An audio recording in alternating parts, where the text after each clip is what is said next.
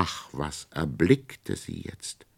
Dicht dicht vor ihren Füßen sprühte es, wie von unterirdischer Gewalt getrieben, Sand und Kalk und zerbröckelte Mauersteine hervor, und sieben Mäuseköpfe mit sieben hell funkelnden Kronen erhoben sich recht grässlich zischend und pfeifend aus dem Boden. Bald arbeitete sich auch der Mausekörper, an dessen Hals die sieben Köpfe angewachsen waren, vollends hervor, und der großen, mit sieben Diademen geschmückten Maus jauchzte in vollem Chorus, dreimal laut aufquiekend, das ganze Heer entgegen, das sich nun auf einmal in Bewegung setzte, und hott, hott, trott, trott ging es, ach, geradezu auf den Schrank, geradezu auf Marien los, die noch dicht an der Glastüre des Schrankes stand. Vor Angst und Grauen hatte Marien das Herz schon so gepocht, dass sie glaubte, es müsse nun gleich aus der Brust herausspringen, und dann müsste sie sterben. Aber nun war es ihr, als stehe ihr das Blut in den Adern still. Halb ohnmächtig wankte sie zurück. Da ging es klirr, klirr, prrr, und in Scherben fiel die Glasscheibe des Schranks herab, die sie mit dem Ellbogen eingestoßen. Sie fühlte wohl in dem Augenblick einen recht stechenden Schmerz am linken Arm, aber es war ihr auch plötzlich viel leichter ums Herz. Sie hörte kein Quieken und Pfeifen mehr. Es war alles ganz still geworden, und obschon sie nicht hinblicken mochte, glaubte sie doch, die Mäuse wären von dem Klirren der Scheibe erschreckt wieder abgezogen in ihre Löcher. Aber was war denn das wieder? Dicht hinter Marien fing es an, im Schrank auf seltsame Weise zu rumoren, und ganz feine Stimmchen fingen an, aufgewacht, aufgewacht, wollen zur Schlacht noch diese Nacht, aufgewacht, auf zur Schlacht.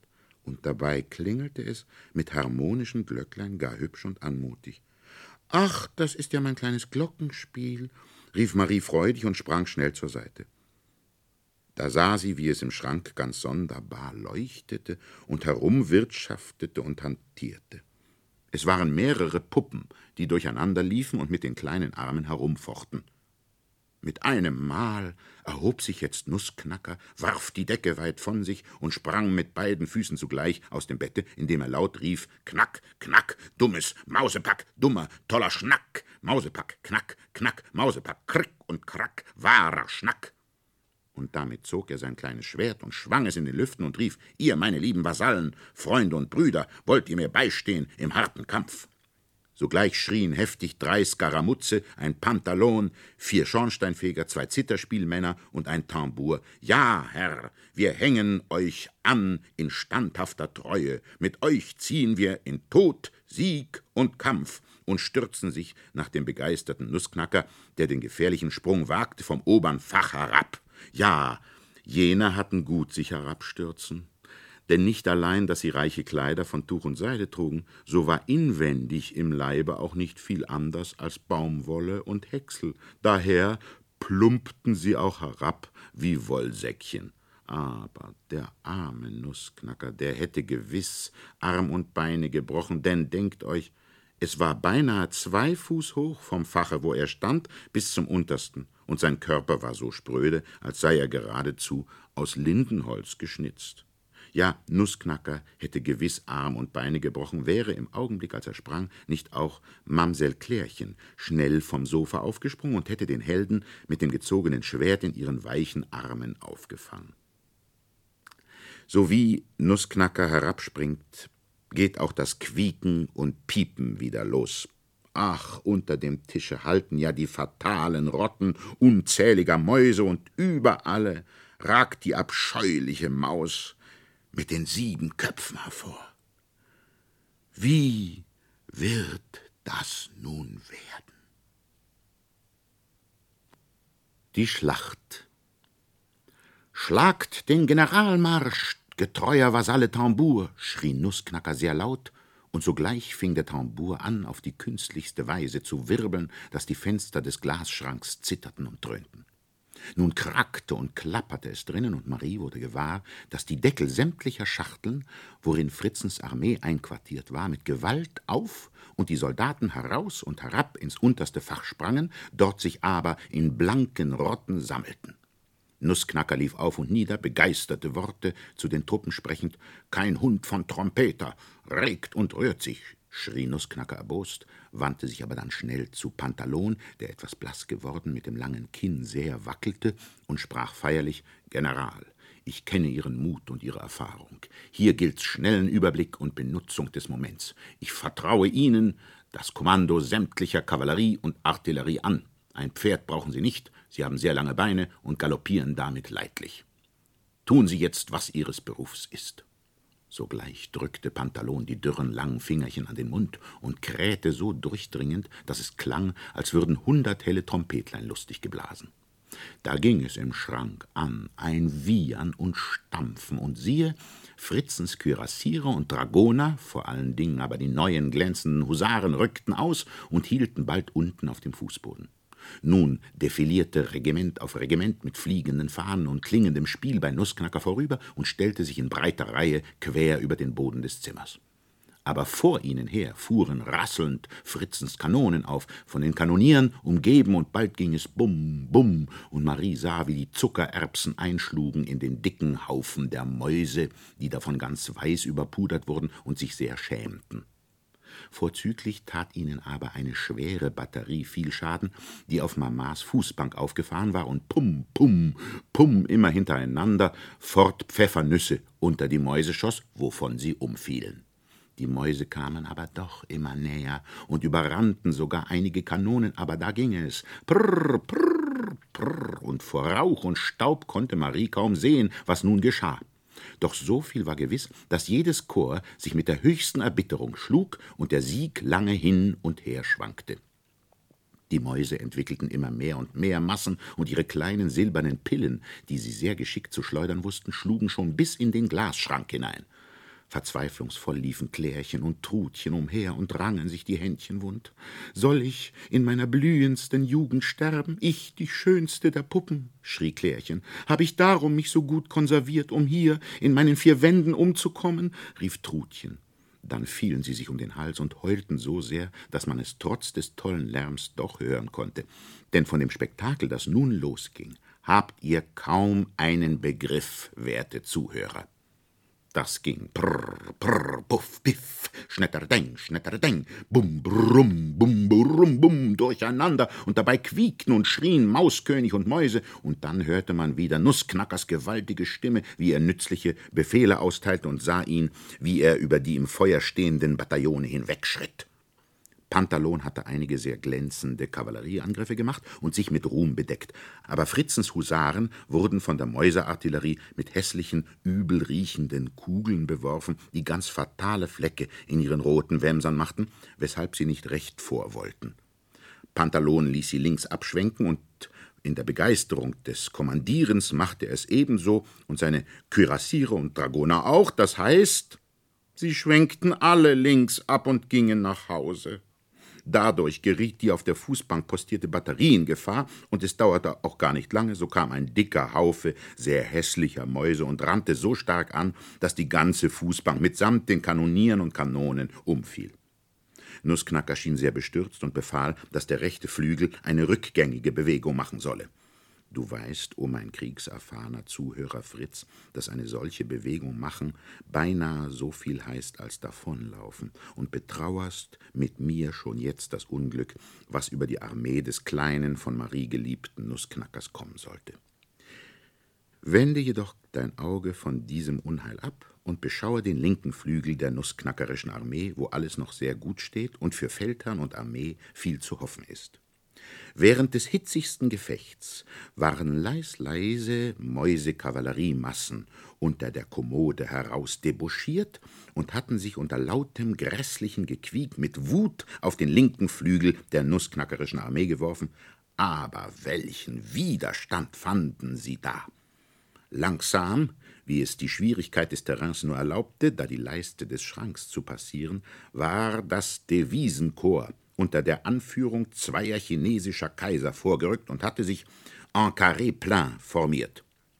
Diese wackern, sehr bunten und herrlichen Truppen, die aus vielen Gärtnern, Tirolern, Tungusen, Friseurs, Harlekins, Cupidos, Löwen, Tigern, Meerkatzen und Affen bestanden, fochten mit Fassung, Mut und Ausdauer.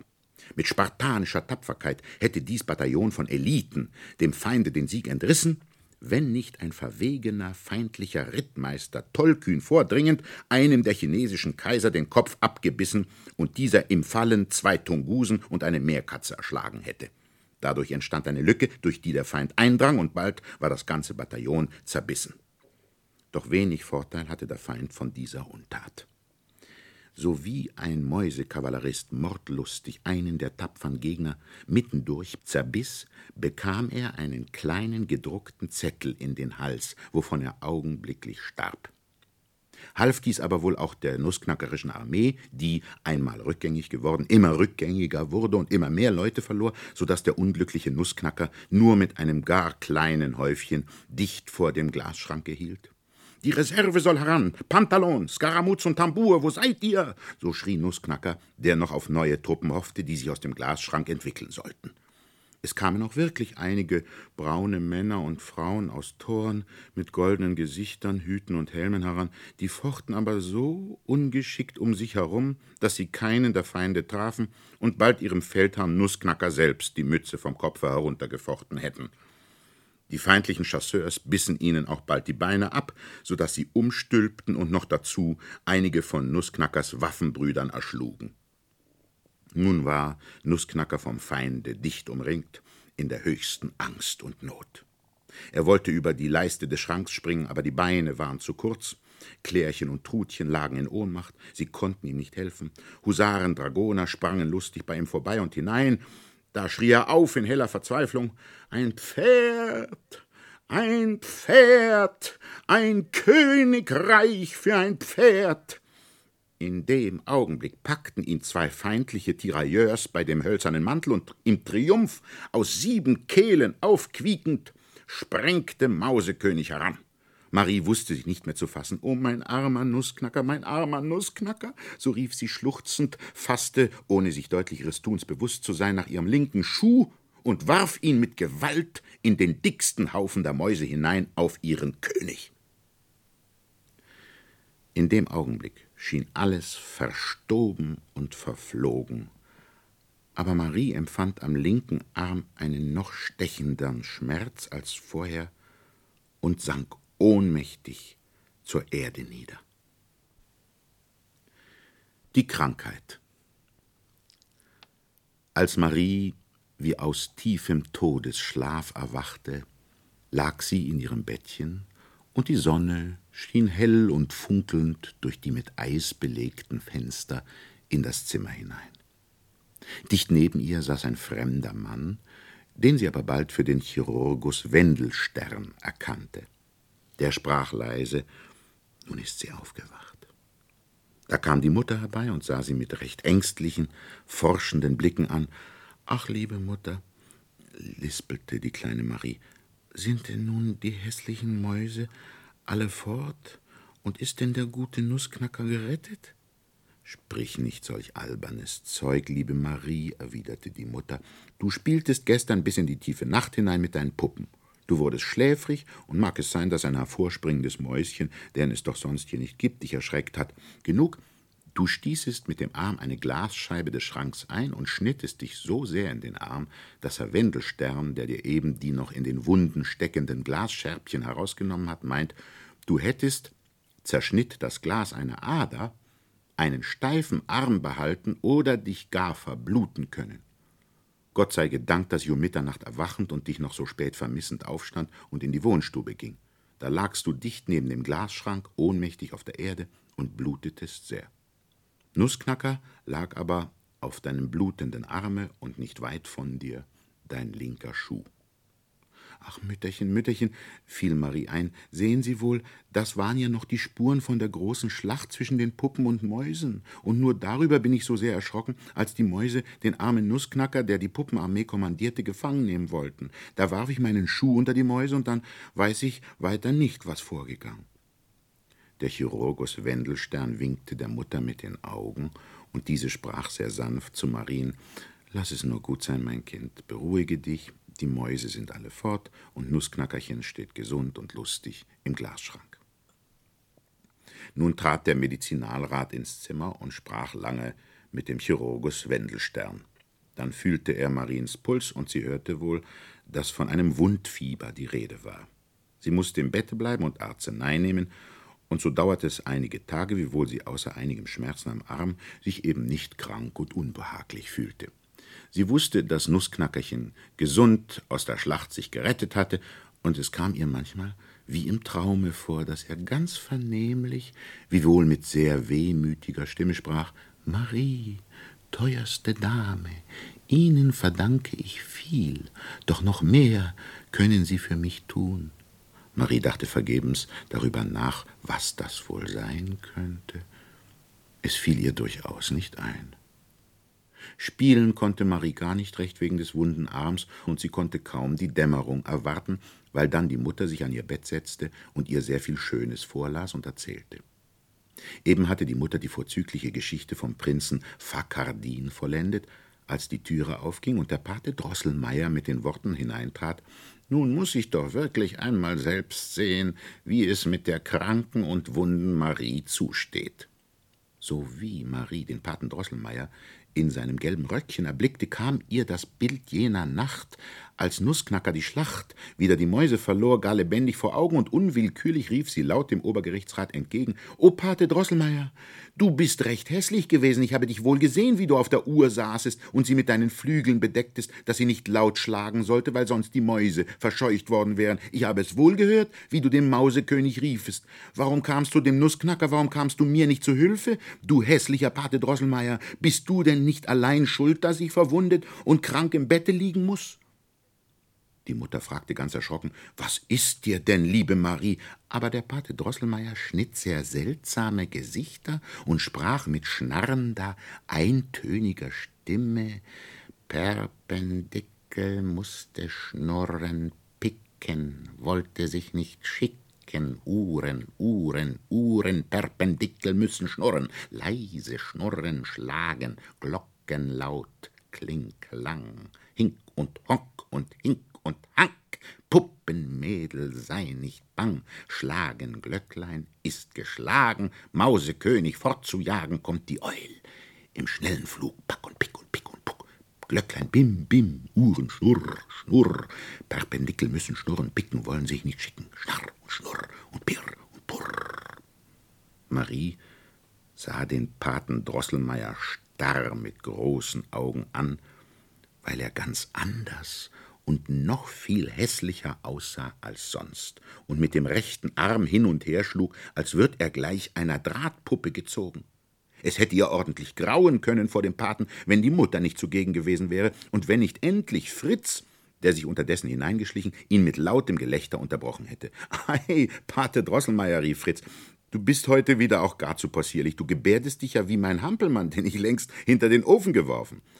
Die Mutter blieb sehr ernsthaft und sprach Lieber Herr Obergerichtsrat, das ist ja ein recht seltsamer Spaß. Was meinen Sie denn eigentlich? Mein Himmel, erwiderte Drosselmeier lachend, kennen Sie denn nicht mehr mein hübsches Uhrmacherliedchen? Das pflege ich immer zu singen bei solchen Patienten wie Marie. Damit setzte er sich schnell dicht an Mariens Bette und sprach Sei nur nicht böse, dass ich nicht gleich dem Mausekönig alle vierzehn Augen ausgehackt, aber es konnte nicht sein, ich will dir auch stattdessen eine rechte Freude machen.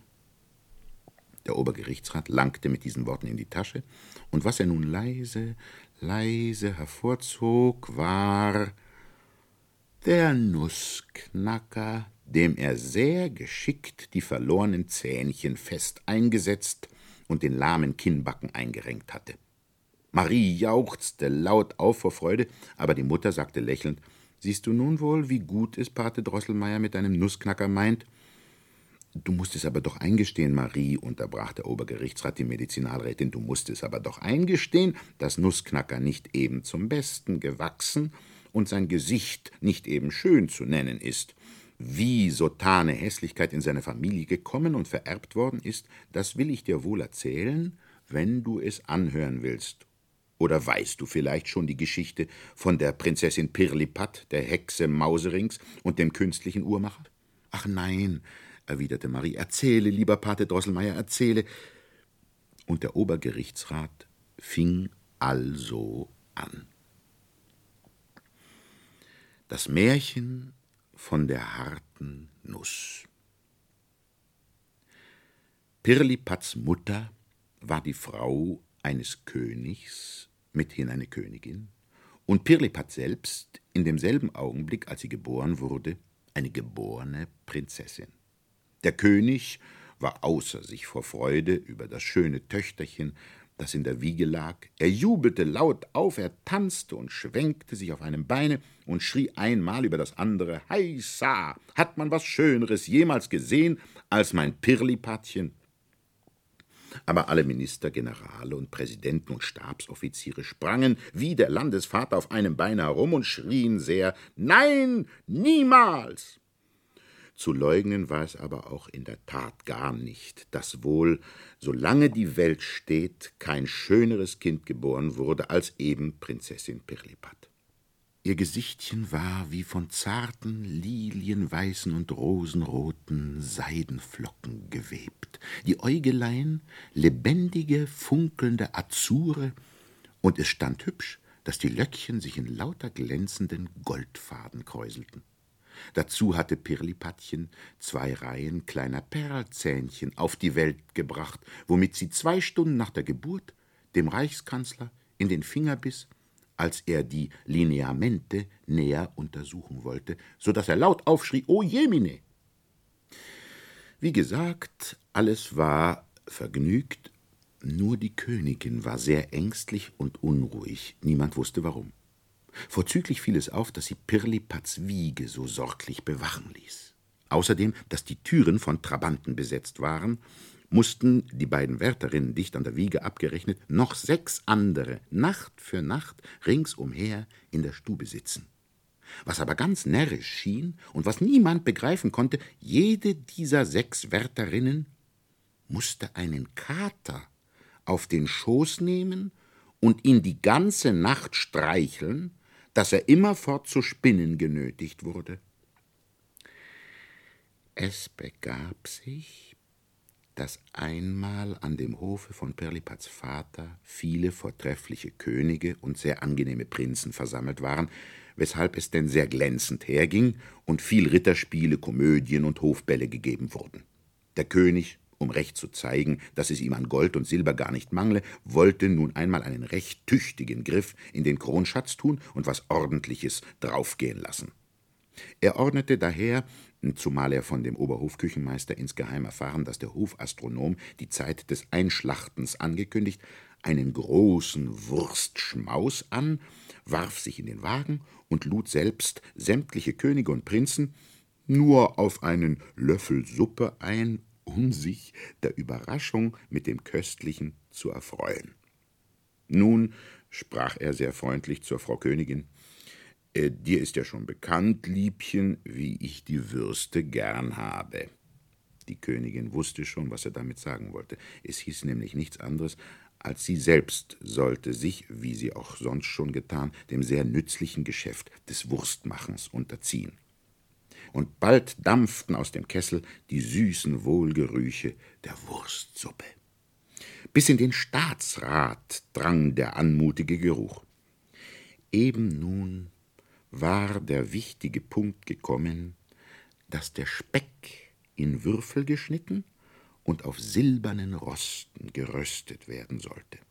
Die Hofdamen traten ab, weil die Königin dies Geschäft aus treuer Anhänglichkeit und Ehrfurcht vor dem königlichen Gemahl allein unternehmen wollte.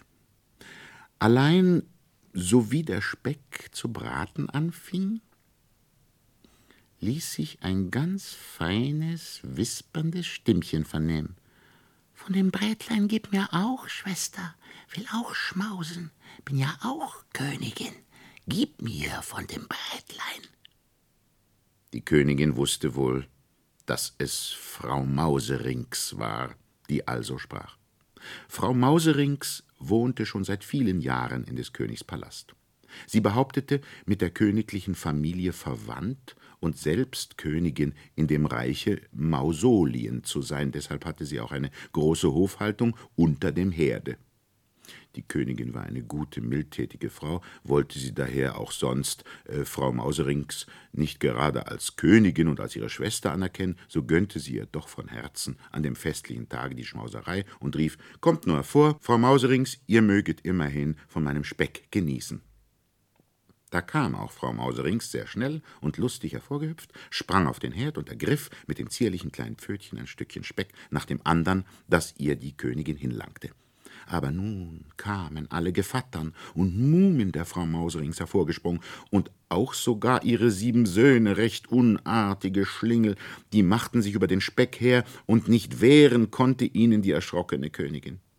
Zum Glück kam die Oberhofmeisterin dazu und verjagte die zudringlichen Gäste, so dass noch etwas Speck übrig blieb, welcher nach Anweisung des herbeigerufenen Hofmathematikers sehr künstlich auf alle Würste verteilt wurde. Pauken und Trompeten erschallten, alle anwesenden Potentaten und Prinzen zogen in glänzenden Feierkleidern, zum Teil auf weißen Zeltern, zum Teil in kristallenen Kutschen zum Wurstschmause. Der König empfing sie mit herzlicher Freundlichkeit und Huld und setzte sich dann als Landesherr mit Kron und Szepter angetan an die Spitze des Tisches. Schon in der Station der Leberwürste sah man, wie der König immer mehr und mehr erblaßte, wie er die Augen gen Himmel hob, leise Seufzer entflohen seiner Brust, ein gewaltiger Schmerz schien in seinem Innern zu wühlen. Doch in der Station der Blutwürste sank er laut, schluchzend und ächzend in den Lehnsessel zurück. Er hielt beide Hände vors Gesicht, er jammerte und stöhnte. Endlich, endlich nach vielem Zureden, nach Anwendung starker Mittel, als da sind gebrannte Federposen und dergleichen, schien der König etwas zu sich selbst zu kommen. Er stammelte kaum hörbar die Worte zu wenig. Speck. Da warf sich die Königin trostlos ihm zu Füßen und schluchzte, O mein armer, unglücklicher, königlicher Gemahl, o welchen Schmerz mussten Sie dulden. Aber sehen Sie hier die Schuldige zu Ihren Füßen strafen, strafen Sie sie hart, ach, Frau Mauserings mit ihren sieben Söhnen, Gevattern und Mumen hat den Speck aufgefressen und damit fiel die Königin rücklings über in Ohnmacht. Aber der König sprang voller Zorn auf und rief laut Oberhofmeisterin, wie ging das zu?